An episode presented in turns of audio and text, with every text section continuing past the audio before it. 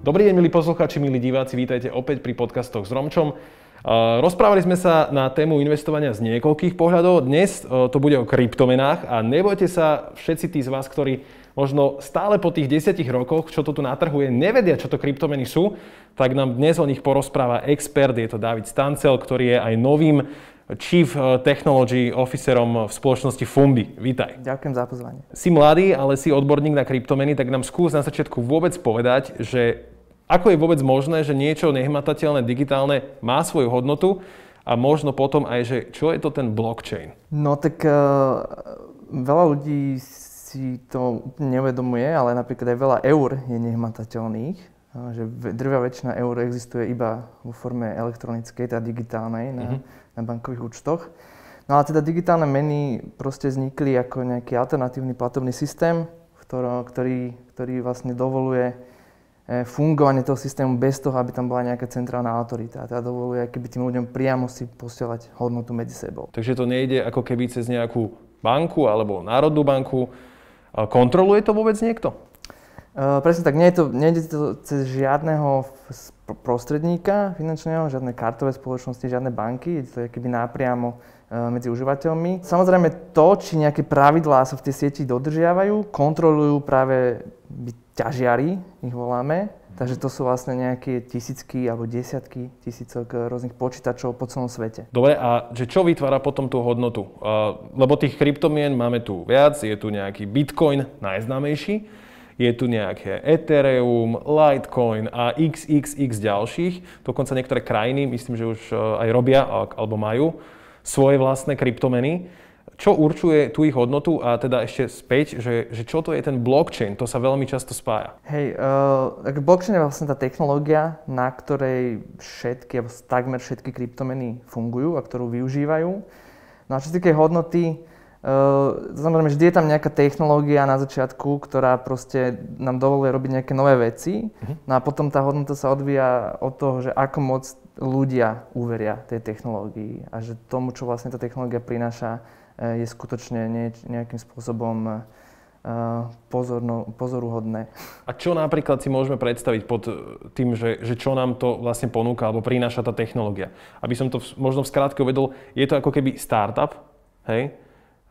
Ktorý sa snaží odprezentovať svoje benefity, ktoré vie poskytnúť a ľudia spätne asi dokážu potom nákupom zvyšovať tú nejakú trhovú hodnotu, alebo asi niečo v základnom princípe takéto? Dá sa tak nazvať. Vlastne Bitcoin, e, ja by som skôr ho prirovnal k nejakému takému základnému stavebnému kameňu alebo protokolu internetu ako takého. Lebo vlastne to bolo niečo, čo internet akože dlho mu chýbalo. Že nejaké, že mali sme tu akože x takých tých e, protokolov ako HTTPS, SMTP a podobné, ktoré uh, dovolili ľuďom vlastne využívať neviem, webové browsere, e-mail a podobne. Uh-huh. No a keby internetu už dlho chýbal nejaký natívny protokol na výmenu hodnoty v prostredí internetu.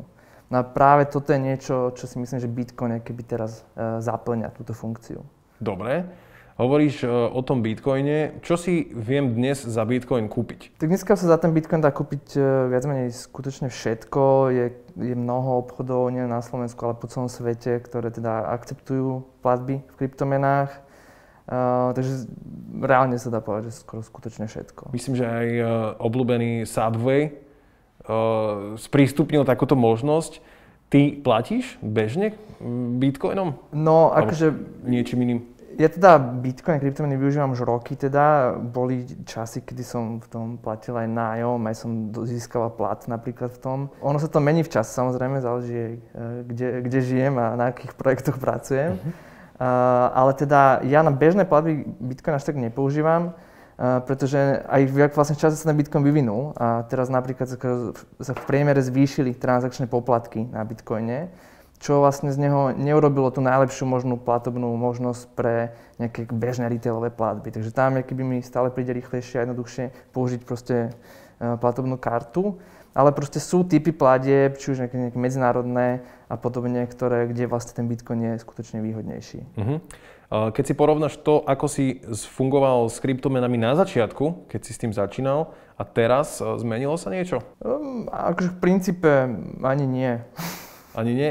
Náraža možno na to, že, že keď s tým človek začína, tak presne sleduje trh, vývoj, snaží sa špekulovať, ide to hore, tak si to nechám, keď je to na vrchole, tak to predám. E, určite to ako je určite niečo, čím si veľa nováčikov v tom priestore prechádza, že vždy, keď sa keby nabehnú do toho priestoru a kúpia si nejaké prvé kryptomeny, tak majú tú tendenciu stále ich sledovať tú, tú zmenu a vývoj ceny. Určite toto je niečo, čo už som ja nejak akože trochu rezignoval svojím spôsobom, že snažím sa to úplne neriešiť a uh, akože tak iba veľmi bajočko sledovať, že kam to zhruba ide, ale akože snažím sa s tým absolútne nejak nestresovať. A, alebo verím, že to teda v dlhodobom horizonte, že tá budúcnosť Bitcoinu alebo teda kryptomien je, myslím, že svetlá, takže nejaké tieto krátkodobé výkyvy ma uh, nezvyknú úplne moc rozhodiť. Koľko si tak akože mal taký najväčší výkyv? Lebo určite si asi aj dosť zarobil, ale asi aj o dosť prišiel. Hej, no tak uh, to si myslím, že stalo asi mnoho ľuďom, ktorí aj napriek tomu, akože, bože, že veľmi skoro prišli do toho kryptomeného priestoru, tak akože veľa ľudí si má, akože myslí, že keď si bol vlastne v kryptomenách veľmi skoro, tak si proste musel zákonite mnoho zarobiť. Akože áno, ale vlastne častokrát tá zvedavosť, ktorá nás priniesla do Bitcoinu na začiatku, tak nás častokrát priniesla možno aj k iným projektom, ktoré neboli tak profitové. Je pomerne častým javom, že teda nie sa to tiež stalo, že áno, nejaké peniaze som aj zarobil, ale teda určite som veľa aj prerobil. Kebyže sa e, rozprávame v nulách, tak ako, akože, že to čo, alebo čo si teraz človek si môže predstaviť, aj vlastne na Fumbi sa investuje možno takým štýlom, že sú to že desiatky eur môžeš ako vkladať. Mm-hmm. Na začiatku ale niektorí ľudia majú tendenciu tam šupnúť aj tisícku, hej, že keď začínajú presne na tej burze a povedia si, oj, teraz je dobrý moment. Takže u teba to boli tisíce? Že, čo si zarobil aj o čo si prišiel? Uh, tak uh, určite to boli tisíce. Ja som vlastne začínal ako veľmi chudobný študent, tak vtedy som mal, si povedal, že vlastne môžem ísť dosť do rizika, že som mladý, že nemám čo strátiť, tak som tam v tej dobe dal proste nejaký ten svoj veľmi chabý majetok, ktorý som mal. No a popri, ten nejak čas narastol, ale teda ešte veľakrát sa z neho aj výrazne odkrojilo. Uh-huh. Takže... Uh, čo spravila korona s kryptomenami? No, tak akože keď sa vlastne dneska pozrieme na ten trh, tak vyzerá, že korona asi docela pomohla trhu kryptomien. Samozrejme v tom, keď, keď, sa to, keď to vypuklo v marci, tak uh, Eh, kryptomeny, takisto ako aj celý akciový trh, eh, padli nejakom, nejak na, nejakom, na pár dní alebo pár týždňov. Ale teda kryptomeny sa vy, určite výrazne rýchlejšie zotavili z toho pádu ako akciový trh. No a vlastne keď sa pozrieme dneska, tak uh, myslím, že tam je takmer 40% náraz alebo 30% náraz oproti tomu, kde to bolo tesne pred koronou. My sme práve vtedy absolvovali vlastne ešte jeden podcast s Jurajom Forgačom, tiež e, z Fumbi, ktorý teda rozprával, že vtedy bolo, vtedy bol Bitcoin okolo myslím, že 8 až 9 tisíc dolárov a čo sa týka teda tej trhovej hodnoty, tak tam bolo okolo 240 miliárd bolo v kryptomenách. Prešlo 7 mesiacov alebo 8. Ako sa to posunulo? No vlastne, ak dneska pozrieme na ten trh, tak tá cena je niekde okolo 13,5 tisíca dolárov a celková tá trhová kapitalizácia celého kryptomenového trhu sa blíži už k 500 miliardám dolárov. Takže vlastne skoro dvojnásobok. Za necelý rok? Za, za 8 mesiacov asi, no. Uh-huh. Uh, prečo si myslíš, že tak strašne rastú tie kryptomeny? Je to o tom, že vzrasta dôvera voči nim? Určite do veľkej miery je to aj práve toto, že veľa aj fakt skutočne veľkých inštitúcií začalo keby nejakým spôsobom podporovať alebo pracovať s kryptomenami. Nedávno asi najväčšia novinka bola, že PayPal uh, umožňuje uh, teraz v Amerike svojim klientom vlastne nákup kryptomien. Takže takisto sa v posledných mesiacoch niekoľko veľkých firiem verejne obchodovaných oznámilo, že svoje hotovostné rezervy prenášajú a teda transferujú do Bitcoinu. Takže už nedržia keby hotovosť, ale proste držia Bitcoiny. No a takže toto všetko má samozrejme za následok to, že tie bitcoiny sa skutočne, alebo kryptomeny sa stávajú skutočne takým viac mainstreamovým nástrojom. No a zároveň počas tých 8 mesiacov aj kopec nových kryptomien pribudlo na tom trhu, čo treba dodať, takže aj, aj to je určite ten faktor. Ten bitcoin je najväčší, najsilnejší. Hovoril si, že to je ako keby taký základný stavebný prvok aj tohoto trhu. Prečo je ich až tak veľa a dá sa vôbec rozlíšiť, že či je niektorá dobrá, alebo, alebo je to možno nejaký, akože, dajme tomu, podvod? Určite sa dá rozlíšiť uh, na základe nejakých minimálne tých prvotných znakov, že ako sa nejaké projekty tvária a, a čo všetko robia. Ale prečo je ich tak veľa? Pretože tu je fakt dôležité vlastne zdôrazniť to, že väčšina kryptomien sa skutočne nesnaží byť menami alebo nejakým typom platidla. Hej? Ako nejaká malá časť áno, vrátane Bitcoinu a podobne, ale je tam takisto kopec ďalších kryptomien, ktoré toto fakt za, za cieľ nemajú. A napríklad toto je, už sa, za to je podľa mňa lepší názov to nazvať, že kryptoaktíva. Nejak z okolností toto je niečo, čo už vlastne aj Európska komisia teraz chystá novú legislatívu v rámci Európy uh-huh. na kryptomeny, tak už tiež sa to vlastne nazýva, že e, kryptoaktíva ako také. A ak to nie je platidlo, tak potom čo je to? Lebo, lebo ľudia stále tomu nerozumejú a teraz už ke, keby, keď konečne si myslia, že aha, kryptomeny sú možno nejaká náhrada peňazí, tak zistujeme, že nie sú. Akože, ako hovorím, že určite Bitcoin a nejaké ďalšie, že tie áno, tie ašpirujú do nejakej mm-hmm. miery na to, aby sa stali nejakým fakt alternatívnym platidlom alebo možno aj alternatívnym finančným systémom ako takým, že to je tiež dobre si uvedomiť. No a potom tam máme kopec uh, kryptomien, ktoré teda fakt uh, splňajú nejaké iné, majú niečo, za niečo úplne iné. Uh, sú, kľudne môžu fungovať ako nejaké Uh, dajme tomu, že kupóny virtuálne v nejakých uh, uzavretých ekosystémoch v rámci nejakých aplikácií a, a podobne. Dobre, to znamená, že nejaký, poviem, možno technologický gigant si povie, že v ich digitálnom svete, v hrách alebo v niečom, budeš môcť nakupovať iba za ich, ako keby tieto kupóny a vytvorí, vytvoria si vlastný coin. Napríklad. Toto je, toto je ten príklad. Napríklad. Tam samozrejme nie je to úplne odlišné tomu, čo vlastne vidíme už akože x rokov e, v rôznych hrách a podobne. E, čo majú práve tie kryptomeny spoločné, je práve väčšinou teda tá technológia blockchain, hej, že vlastne není to v područí nejakej tej jednej firmy, ktorá vyrába ten, alebo tak vyvíja ten, či už ekosystém hru alebo podobne, ale je to proste na tom blockchaine, je to teda decentralizované a je to tak slobodnejšie prostredie. Keď si predstavím blockchain, je to niečo tak nehmatateľné a obrovské ako samotný internet? Lebo toto je napríklad pojem, ktorý sa skloňuje, každý na neho tretíkrát už prikyvne, lebo je mu to blbé sa opýtať, že, že čo to vlastne ten blockchain je, ale že, že ako, si, ako si to má bežný človek predstaviť? Akože vlastne tým, že je toľko veľa kryptomien, to znamená, že aj toľko veľa blockchainov. Takže dneska máme na planete fakt, že pomerne dosť veľa blockchainov a teda oni sa líšia medzi sebou proste nejakou mohutnosťou, veľkosťou a rôznymi akože technologickými princípami. Mm-hmm. No ale teda určite Bitcoinový blockchain je zďaleka ten najväčší, ktorý... Kebyže mám 6 rokov, tak ako by si mi vysvetlil, že čo je blockchain? Uh, teda je to, že distribuovaná databáza, ktorá beží na tisíckach počítačoch po celom svete. Uh-huh. Takže ja sa pripojím do systému a stávam sa súčasťou, ako keby držiteľom istého, istých informácií, alebo istej časti Áno. tej databázy. Áno. Ešte musíš popracovať na tom, lebo 6-ročné deti nevedia, čo to je distribúcia ani databáza.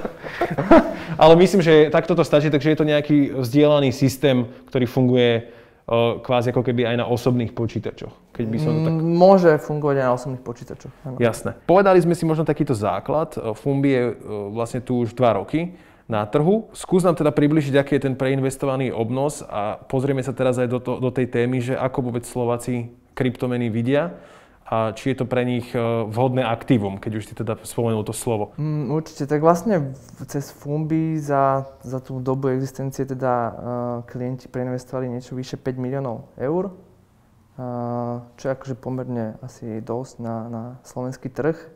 No a teda, či sú kryptomeny hodné aktívum, uh, práve na základe toho, čo sa tu vlastne bavíme, si myslím, jak som aj naznačil, že teda myslím, že to je do budúcna veľmi potenciálne lukratívne eh, aktívum alebo aktíva.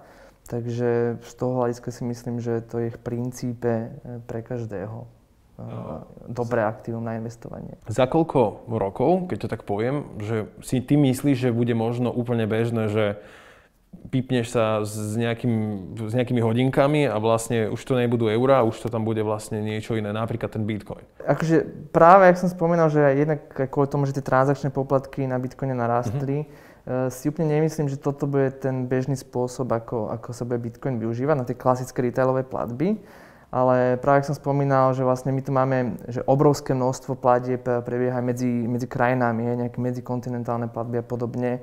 A to je takisto že obrovský, obrovský svet e, a tok financií, kde vlastne Bitcoin výrazne už teraz vlastne pomáha mnohým ľuďom aj v tých rozvojových krajinách, e, zrýchluje ten proces tých platieb a a im šetrí mnoho prostriedkov finančných, lebo je to mnoho lacnejšie oproti tým tradičným riešeniam pri takýchto platbách. Vy, alebo teda skús nám ešte opísať, že, že to bežné fungovanie, ktorým fungujete vy, ty si hovoril, že Máme tu nejaké burzy, ako uh-huh. keby štandardné, na ktorých sa vie obchodovať, alebo teda nakupovať uh, tieto kryptomeny. Uh, v čom vlastne funguje, funguje iným spôsobom? Tie burzy vlastne sú stále pomerne náročné na používanie pre bežných užívateľov. Samozrejme, drevá väčšina z nich je teda v angličtine, takže už minimálne je tam aj tá jazyková bariéra, no ale zároveň tam je akože vlastne tam človek si musí akože sám uh, vlastne vykonať ten obchod a tam je teda takisto mnoho priestoru na, na chyby.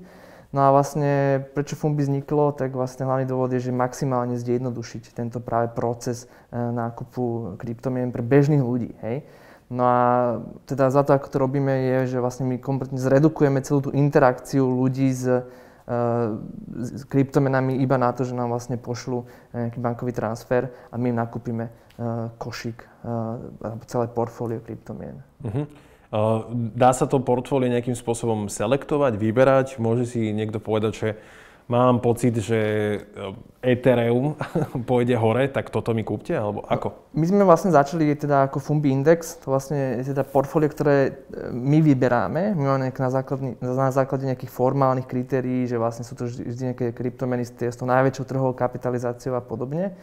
Uh, takže tak sme začali a tam sa to portfólio keby nedalo uh, meniť uh, klientom, ale práve to, čo spúšťame v následujúcich týždňoch, je práve nejaké custom portfólio, v ktorom si klienti budú vedieť teda aj vyslovene naťukať, že ktorú kryptomenu iba chcú mať v tom portfóliu. Dobre, keby si to teraz možno pre nás lajkov povedal, že, že do čoho teda v tých kryptomenách investovať, Ideálne teda tak, aby som neprišiel o peniaze. Ja tu samozrejme toto chcem rozdeliť, že ak, ak niekto bude vyslovene že špekulovať a teraz vie nakúpiť niečo, rýchlo to predá, tak e, tam je asi dosť veľká šanca, že, že toto nebude úplne fungovať. Určite, tak e, to je asi myslím, že to najdôležitejší bod, že nešpekulovať zbytočne. Vlastne aj historicky, keď sa pozrieme na aj iné, odvetvia, tak práve index je vlastne ten jeden z najbezpečnejších spôsobov investovania do akéhokoľvek e, trhu a aktív. A práve preto aj Fumb Index je vlastne navrhnutý tak, aby e, podporoval taký, obmedzil to špekulovanie a teda aby podporoval nejaké takéto dlhodobé držanie e, tých kryptomien e, klientami. No a takže do čoho konkrétne sa to je vždy veľmi ťažké akože práve odhadnúť, že ktoré aktívum sa ako bude správať v nejakom aj krátkom horizonte. Práve preto také, že asi také najrozumnejšie pravidlo je práve keby, keď chce človek aj diverzifikovať. Samozrejme ten Bitcoin je stále ten líder a ten hlavný ťahuň celého toho trhu, ale je dobré do nejakej miery diverzifikovať a práve preto je keby možno investovať do tých top ďalších kryptomien, ktoré tam sú. Je to napríklad, e, akože ja keď som si iba pozeral možno niečo malo o tých komunitách, hm. tak dosť často sa tam ľudia hádajú je tam obrovská záplava informácií, kedy niektorí povedia, že pozri tento článok z Ameriky, naznačuje, že toto sa stane, iný tam pošle článok z Európy, ktorý povie, že toto sa ide diať. Prečo je tam taký chaos a ako je možné, že napríklad ty sa v ňom vyznáš? O, tak o, si myslím, že sa v ňom vyznám. Skromný. Nie, no tak tých zdrojov je určite mnoho. Eh, kadejakých, aj v rôznej kvalite. Takže akože pre bežného človeka je pomerne fakt dosť náročné sa v tom nejak vyznať. Aj kvôli tomu, že predsa len je taká pomerne nová téma. Teraz je to už trochu lepšie, že ešte pred pár rokmi nebolo ani moc kníh na tieto témy. Takže bolo fakt, fakt náročné. Ja som písal svoju bakalárku na kryptomeny v 2013 roku a vtedy akože skutočne som mal obrovský problém nájsť nejaký relevantný zdroj, materiály alebo nejaké paper vôbec e, na tieto témy. Myslím, už odtedy sa to samozrejme akože výrazne, výrazne zlepšilo, ale stále platí, že uh, aj veľa tých uh, mainstreamových médiách uh, sú často tie informácie podávané trochu otočené a nie úplne presne.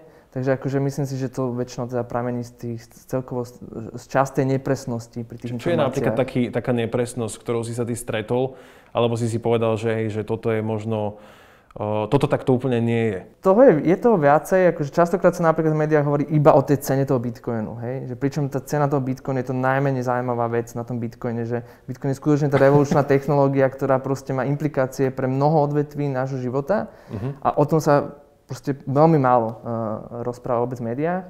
A potom sú tam častokrát také tie mýty uh, spojené s tým, že Bitcoin sa využíva iba na, uh, na darknete a podobne. A, alebo teda, že ob, spáli to obrovské množstvo elektrické energie a, a zvyšuje to globálnu teplotu planéty a podobne. Takže toto sú už práve potom, že úplne hoaxy, hej, že úplne výmysly? Uh, nehovorím, že sú to úplne hoaxy, ale samozrejme nejaká, nejaká miera pravdy tam je, ale je to o mnoho, o mnoho keby uh, prehnané častokrát a, a pretočené. A teda tá pravda je niekde úplne inde ako teda v mhm. tých hmm. médiách. Ale načal si zaujímavú tému, aj čo, čo sa týka toho dark webu.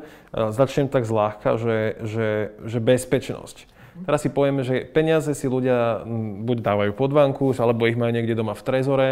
Je to nejaký, nejaký pocit zaistenia, ktorý vidím, že z nejakého, z nejakého veľkého, veľkého percenta funguje. A teraz, že tu sa zase rozprávame o tom, že tu máme nejaké peniaze. Samozrejme, digitálne peniaze, ktoré sú v bankách, sú tiež zabezpečené. Tiež sa môže stať, že ich niekto ukradne. Uh, ako je na tom teda kryptotrh? Lebo už aj to krypto pre niektorých e, naznačuje to, že ide niečo šifrované, že ide niečo skryté, tajné a podobne. No určite, akože tie kryptomeny boli tak nadizajnované, aby dovolili ľuďom si ich akýby uschovávať sami, e, čo je určite pravda.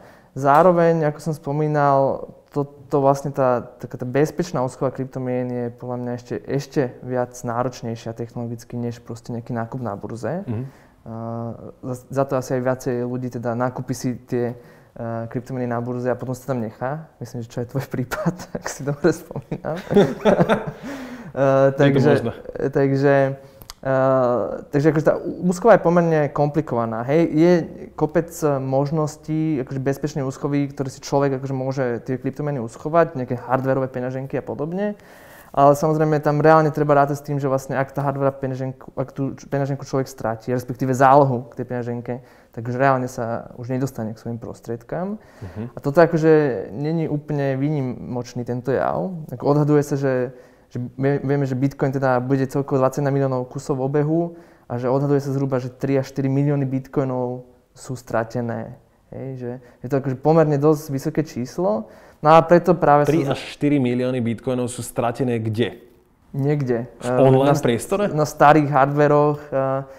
že keby kľúče k tým bitcoinom sú stratené, takže oni samozrejme niekde vysia na, na peňaženkách, ale akože ľudia nemajú kľúče k tým peňaženkám. Už. Takže teoreticky sa môže stať, že niekto proste nájde starý počítač a keby sa v ňom hrabal, tak nájde nejaký kód alebo niečo. Určite áno. Čím by otvoril peňaženku a zrazu pozerá a tam Určite áno. Bitcoin, ktorý má ináč akú súčasne hodnotu? 13,5 tisíc dolárov. 13,5 tisíc dolárov.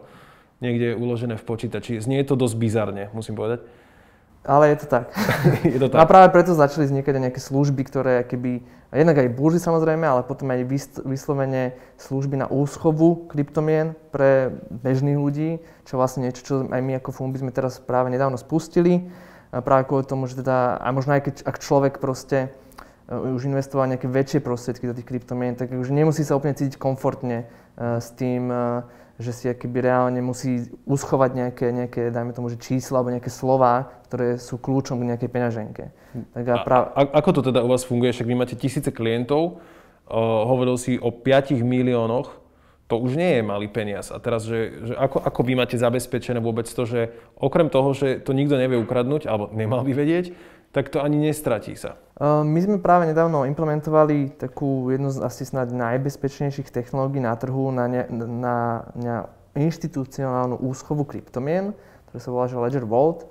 No a to je pomerne taký premakaný systém, ktorý keby nám dovoluje veľmi bezpečne si uschovávať tie kryptomeny, kedy je vlastne, že žiadny človek, jeden človek není sám, ktorý by mal prístup e, k tým peniazom všetkým, je, tam, je tam niekoľko rolí v tom systéme a vždy sa musíme viacerí vlastne napríklad dohodnúť na transakcii, aby, ktorá sa dá vykonať a podobne. Takže nie je tam žiadne ten tzv. single point of failure, že nejaký centrálny bod, uh, uh, ktorý je zraniteľný alebo aj hacknutelný. Znamená to, že... Čo to znamená pre toho užívateľa? Pre toho... ty, ty si hovoril, že, že limitujete o, ten nejakú, tú nejakú interakciu, uh, s tým nákupom aj s tým vlastne celým procesom a limitujete aj tú interakciu práve s tým, že, že kde ten človek tie peniaze má. Hovorím peniaze aj kvôli tomu, že si ich eventuálne niekto bude možno chcieť speňaziť, speňažiť do skutočných Áno, preto klienta to znamená to, že proste si nám pošle tie peniaze, my to kúpime a on sa proste nemusí o nič starať. Takže vlastne všetko riešime za ňo. A samozrejme v čase, keď teda sa rozhodne, že už proste chce odpredať tie kryptomeny, tak sa to za ňo spravíme a pošleme mu naspäť uh, peniaze. No a práve s tým možno súvisia nejaké nové, nejaké nové, nové featurey, ktoré spúšťame čoskoro, ktoré vlastne dovolia našim klientom si automaticky nastaviť, že v ktorom bode chcú, aby sa ich portfólio odpredalo, že či už takéto narastie na nejakú sumu, alebo ak to padne na nejakú sumu a podobne. Majú sa vôbec ľudia na týmto zamýšľať, akože, že sami si to určovať? Že, že zase hovorím rozdiel medzi tým lajkom, mm-hmm. ktorému je možno aj tá myšlienka sympatická a rád to chce vyskúšať, lebo nie je to len o peniazoch, ale je to tej technológii, ktorá nás niekam posúva ale teda, že môžem si potom poškodiť aj? O, tak to je, to je ťažko povedať, hej, že vlastne tam skôr dáme akýby slobodu tým, ktorí majú nejaký ri, nižší risk, apetít tomu, okay. aby proste, že ak vedia, že tak ak mi cena alebo hodnota môjho portfólia padne o 10%, tak budem akože veľmi nervózny a budem veľmi zle spávať, tak aby si to nastavili tak, aby sa toto nestalo a aby sa to automaticky odpredalo v nejakom momente, keď to tam klesá. A zase naopak e, ľuďom, ktorí vedia, že OK, keď moje portfólio narastie o 20% a potom zase nejak padne, tak akože bol by som veľmi nahnevaný, kebyže to nepredám vtedy, tak proste im dávame tú možnosť toto, toto spraviť mm. automaticky. O akom výnose sa tu možno rozprávame? My sme absolvovali už napríklad aj rozhovor, ktorý nájdete teda u nás na podcastoch alebo aj na YouTube, o investíciách, kde sa, sme sa rozprávali o tom, že tam je to možno okolo tých 8% už také, že že veľmi zdravé, že zbavené nejakých poplatkov a neviem čo, že, že tých 8% ten výnos vie byť. Hej, dajme tomu pri tých akciách. Uh-huh. Uh, u vás je to teda ako? Je to do určitej miery uh, veľmi podobné, niekedy tých 8% je aj za deň, uh, ako kedy. Samozrejme, kryptomeny sú volatilné aktívum, takže proste tá volatilita tam je stále pomerne vysoká, tie ceny kolíšajú pomerne dosť.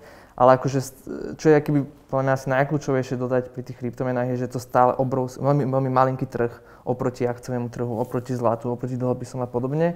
Takže akože tento trh má obrovský, obrovský rastový potenciál. Hej? A takže je podľa mňa dosť pravdepodobné, že tento trh ako taký bude rásť v nasledujúcich mesiacoch a rokoch akože niekoľkonásobne.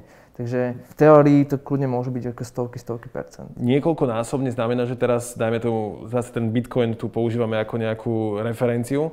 Hm? Teraz to má nejakých 13,5 tisíc dolárov to znamená, že, že daj taký tvoj odhad a daj, že optimistický a aj pesimistický. Tak, že nerad úplne dávam tieto predikcie, ale akože napríklad keď si tie trendy, ktoré som spomínal, že už fakt, že nejaké veľké, obrovské americké firmy namiesto dolára sa rozhodli teda držať e, akože svoje stovky miliónov dolárov presunúť do bitcoinu a držať v tom tie svoje rezervy. Ja si myslím, že toto je akože nastupujúci trend do nejakej uh-huh. miery a že nepotrvá až tak dlho, kým to napríklad urobí možno nejaká komerčná banka v nejakej krajine ktorá sa tiež proste nebude úplne tešiť z dolara a z toho, ako moc sa ho tlačí v poslednej dobe. No a, a potom zase od toho je ďalší kročík možno aj k tomu, keď to robia za nejaké centrálne banky. Takže akože myslím si, že skutočne ten Bitcoin má potenciál sa stať do, do budúcna nejakým rezervným aktívom, a teda to by znamenalo skutočne akože, že krát 10 si myslím. Krát 10? Kľudne. Chcel som ťa doma zaskočiť, teraz si poviem, že 50 tisíc, ale krát 10 je ešte viac. Uh, si to vypočítajte sami, lebo je to až neuveriteľné, že, že nejaká takáto vec... Uh, ale tým samozrejme nechcem akože Chápem. tu uh, nejaké vzdušné zámky stavať, ale akože nemyslím si, že to je úplne nereálne. Je možné, že, že teda Bitcoin bude niečo, že ho niekto dobehne? Že, no. že, lebo, lebo ten Bitcoin, hovoríš aj ty, taký, že, taký referenčný bod, že do neho vlastne ako keby ukladajú rezervy uh, už aj firmy. Uh, akože môže sa stať, že to niekto uloží napríklad, lebo aby sa vedelo, že je tu nejaký Litecoin, je tu nejaký Dash, Tron, neviem čo, že tých názvov je že milión a to nehovorím o tom, o tých trojpísmenkových, hej? No z tých, čo si povedal, tak z tých si tie si myslím, že to nedobehnú. ale... Tie, to tých som neinvestoval. Uh, ale akože keď sa na, no záleží, že v čom myslíš, že či v cene, alebo proste v... Uži, užívateľnosti, akože aj, aj v, možno v tom kvante, uh, v tej oblúbe. No teraz je akože fakt zaujímavé vlastne sledovať, že práve pred pár týždňami akože Ethereum sa reálne, ke, keď sa porovnáme, že koľko máme Bitcoin sieť, máme Ethereum sieť, že koľko hodnoty sa pretransferuje v jednej či druhej sieti, tak vlastne prvýkrát v histórii Ethereum sa dostalo na paritu e, s Bitcoinom. Mm-hmm. Takže akože vlastne v súčasnosti teraz reálne Ethereum ako sieť transferuje viacej hodnoty ako Bitcoin. Čo e, samozrejme e, to je aj výsledok toho, že proste Ethereum trošku má iné, iný dizajn a dá sa s ním robiť viacej veci ako s Bitcoinom a teda sa tam toho viacej deje v realite. Takže samozrejme, či to nejak sa bude úplne zrkadliť na tej cene, tak to vôbec netrúfam povedať, ale teda reálne sa Ethereum kľudne môže stať e, takisto, alebo teda už si myslím, že je to nejakým veľmi perspektívnym aktívom do budúcna. O, vie sa napríklad takáto kryptomena že ľahšie zneužiť? Ty si tu tak kúsok dozadu načal tú tému aj s tým, že teda nejaký dark web, deep web, a podobné záležitosti. Sú to také, že veľmi e, málo preskúmané, možno tak e, zaujímavo a vzrušujúco znejúce pojmy ale že v zásade, že keď je to ako keby nekontrolovateľný, nekontrolovaný presun uh, hodnoty, uh, celý tento, akože celá tá myšlienka tých kryptomien, tak uh, v zásade môže sa stať, že sa tu budú financovať aj nejaké akože nelegálne veci cez to a v zásade nikto to nebude vedieť ani vystopovať? Toto je jeden z tých uh, veľkých mýtov o kryptomenách, že áno, že sa to používa na teror- financovanie terorizmu a pranie špinavých peňazí, ale vlastne fakt to nie je úplne tak. My máme niekoľko, niekoľko firiem v kryptomenovom svete sa e, špecializuje len na to, že vlastne robia nejakú analýzu tých transakcií, ktoré sa dejú v Bitcoine, Ethereum a podobne v iných kryptomenách. A máme akože docela pekné dáta k tomu, ktoré hovoria o tom, že vlastne z celého toho toku transakcií, ktoré sú, tam, ktoré sú v tom kryptomenovom svete, tak je to maximálne 1,5 ktoré sú nejakým spôsobom spojené s, s nejakým obchodom s nelegálnym tovarom. Zatiaľ, čo vieme pri finančnom systéme, že niekoľko, že, že z najväčšie banky sveta sú pravidelne pokutované za to, že preprali miliardy, miliardy dolárov. Takže akože myslím si, že tam e, je teda stále o mnoho väčšia šanca, že sa perú peniaze než v kryptomenách. Áno, ale v zásade, že nejaký regulačný orgán tam existuje? Alebo že keď si človek chce predstaviť, že kto vlastne chráni ten systém? E, pri kryptomenách? Hej. Akože nie, regulačný orgán tam neexistuje a je to trochu akože aj pomerne náročné, aby tam existoval, lebo akože tá sieť proste fakt, alebo kryptomeny skutočne vytvorili nejaký paralelný finančný systém, ktorý proste tam sú pravidlá. To neznamená, že tam není nejaký regulačný orgán alebo nejaká centrálna autorita, to neznamená, že tam nie sú pravidlá. Tam sú akože veľmi špecificky definované pravidlá v každom zdrojovom kóde každej kryptomeny a tie sa proste keby iba vynúcujú inými mechanizmy, ako sme na tom zvyknutí v tradičnom finančnom svete. Tak a v tradičnom finančnom svete je to možno tam je tam tá autorita nejaká. správa, pokuta, Presne väzenie. Tak. A tu je to, v kryptotrhu je to čo napríklad? Tam sú proste validátory tých, tých transakcií alebo aj tí ťažiari a podobne. No a teda to, že v tom tradičnom finančnom svete sú nejaké autority, tak ako sme teda historicky poznáme, to absolútne není garancia toho, že tam nebudú dať podvody. Asi to človek nikdy neostriehne, bez ohľadu na to, že, že ako sa hovorí, že každá, e, už aj teda od Alberta Einsteina, aj z čias predtým, že každá technológia sa môže využiť aj na niečo, na niečo zlé. Um, spadol vlastne ako keby bol veľký prepad v roku 2019, začiatkom roka, alebo tak na pomedzi rokov. Môže sa toto zopakovať? Ako keby, že vznikla nejaká bublina, bol veľký nárast ako keby investorov, tým pádom tá cena vyšla nad súčasnú hodnotu, že tam sme sa blížili možno k nejakým 20 tisícom dolárov za bitcoin.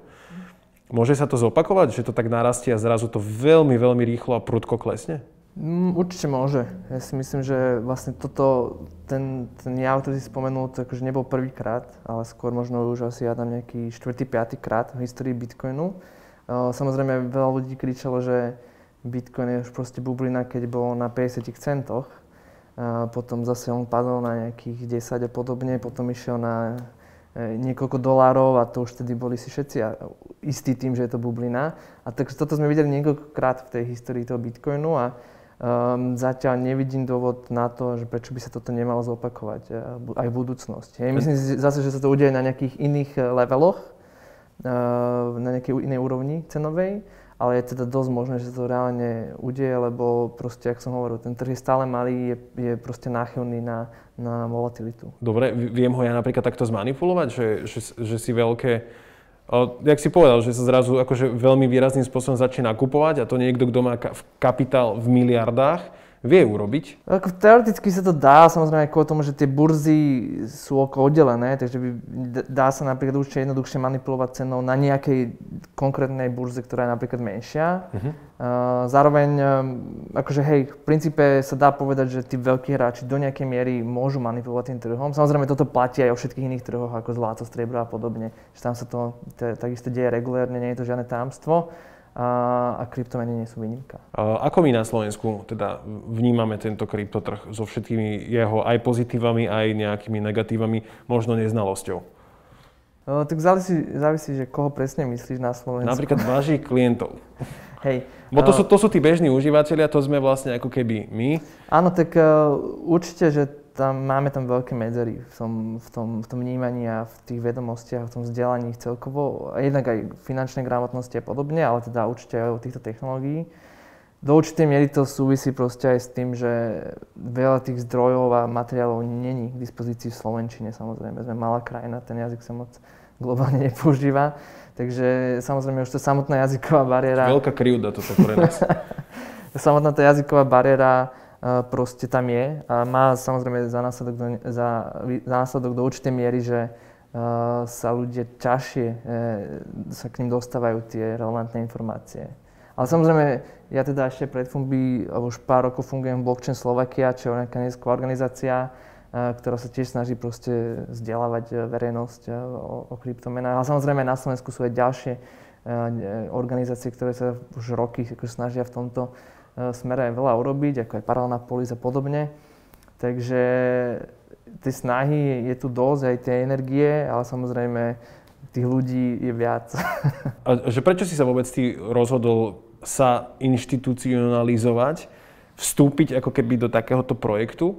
E, v zásade, že fungoval si predtým v kryptomenách, niečo si zarobil, Dohodli sme sa, že, že to nepovieme koľko, ale je to dosť. tak e, ja to hlavne sám úplne tiež neviem, nejak to akože nesledujem. E, budem sa o to zaujímať, až keď budem na dôchodku mm-hmm. svojom. Uh, ale hej, no tak ja som ako dlhé roky, alebo niekoľko rokov fungoval ako konzultant, som participoval na rôznych kryptomenových projektoch, čo bola teda, čo ma akože veľmi bavilo. No a niektoré boli akože fakt viac tak technologicky orientované, niektoré boli skôr fakt biznisové.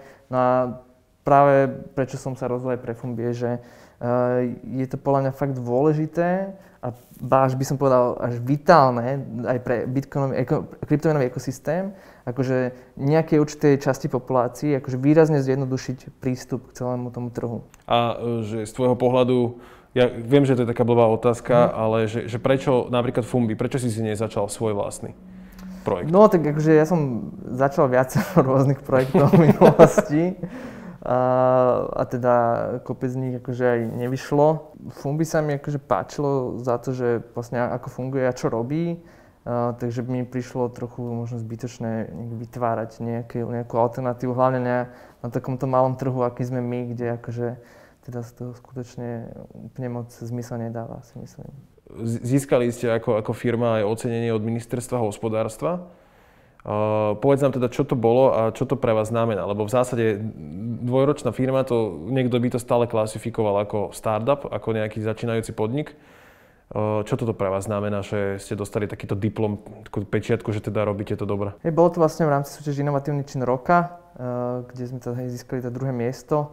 Určite to vlastne pre nás takisto super feedback na to, že čo robíme teda dáva aj iným ľuďom do nejakej miery zmysel. A, takže to je super. Hlavne kvôli tomu, že častokrát sa na, na kryptomeny a aj kvôli tým mýtom, čo sme spomínali, ale aj na kryptomenové firmy náhľada tak uh, uh, cez také prižmurené oko.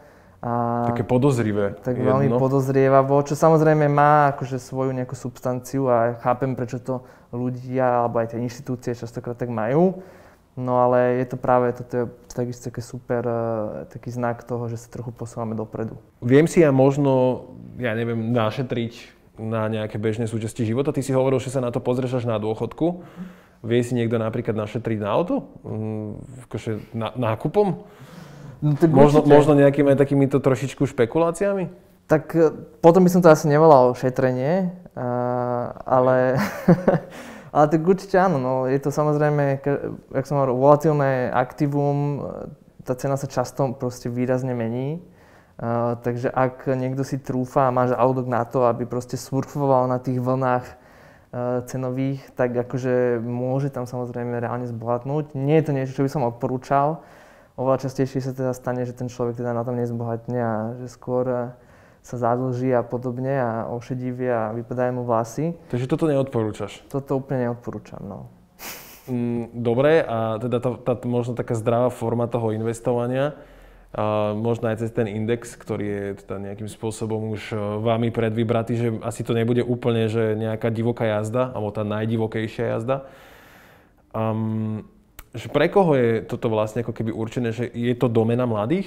E, Je to určite populárne u mladých, oveľa viac než u starších ľudí. E, Inak to, na toto sú docela pekné dáta, napríklad aj z Ameriky, tam je akože viacero takých brokerských spoločností, ktoré robia to spravujú nejaké dôchodkové účty.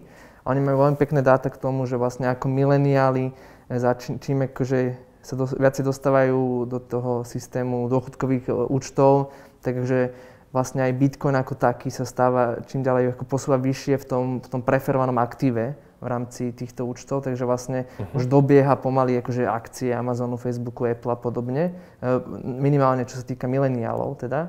Takže určite je to samozrejme do veľkej miery populárnejšie u, u mladších ľudí, ktorí aj nejak viacej sú otvorení aj mindsetovo a sú nejak otvorení celkovo tým technológiám novým.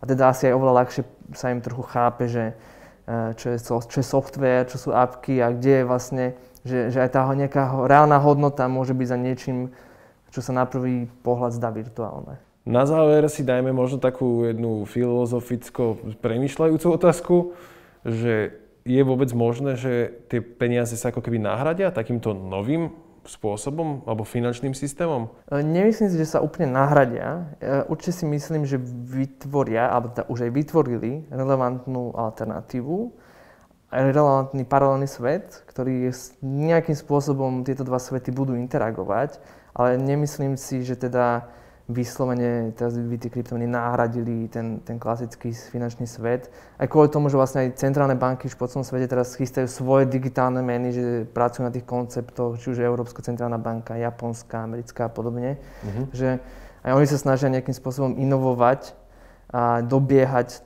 e, svojím spôsobom tie kryptomeny, lebo v tých kryptomenách sa tie inovácie teda dejú o mnoho rýchlejšie a až diabolským tempom. No a zatiaľ, čo tento obrovský finančný systém je taký moloch, ktorý sa tými veľkými ťarbavými krokmi akože snaží aspoň do určitej miery e, k tomuto mladému e, dynamickému systému priblížiť. Hovorí sa, že e, nie veľkí zožerú malých, ale rýchli pomalých. A v tomto, v tomto svete asi teda progres je veľkým hnacím motorom, takže tá technológia sa bude vyvíjať a aj preto sa tento podcast vlastne odohráva, odohrával, už končíme, že vlastne ako keby stále, stále väčšiu popularitu tieto kryptomeny dostávajú a asi aj väčšiu relevanciu. David, ja ti veľmi pekne ďakujem, že si to takto nejakým spôsobom zhrnul. Uh, aj vysvetlil, kľudne, ak máte nejaké otázky, tak nám napíšte do komentára, uh, čo vám nie je jasné, prípadne si pozrite stránku Fumbieska, prípadne si kúpte tú pripravovanú knihu, uh, ktorú neviem, či sme stihli spomenúť. Ešte nie, no. Tak presne, aby som sa snažil, teda, že ak som spomínal, že dosť ťažké sa byť na tých kryptomenách, tak to bola jedna z takých mojich primárnych motivácií, prečo som začal pracovať na knihe, ktorá zmapuje celú tú históriu, evolúciu kryptomien. Takže dúfam, že čoskoro už bude vonku aj tá. Od toho prvého podcastu až po tento to, to sa, sa to zdvojnásobilo na tých 500 miliard uh, dolárov teraz. Takže uvidíme, či sa to zaakceleruje to tempo a možno sa uvidíme o dva mesiace znova, keď to teda vyrastie na 1 bilión dolárov samozrejme. Ďakujem veľmi pekne za pozornosť, David, e, veľa úspechov a teda dúfajme, že nepríde žiadny taký prepad, ako prišiel v tom 2019.